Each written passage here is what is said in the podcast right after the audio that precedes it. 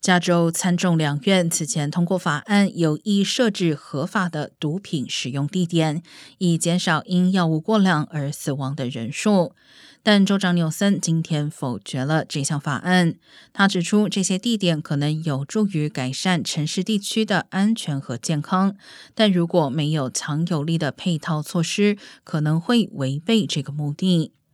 纽森重申，他致力于减少毒品伤害的战略，表示将指示加州卫生与公众服务部讨论最低标准和最佳做法，再提供给立法部门提出更完善的法案。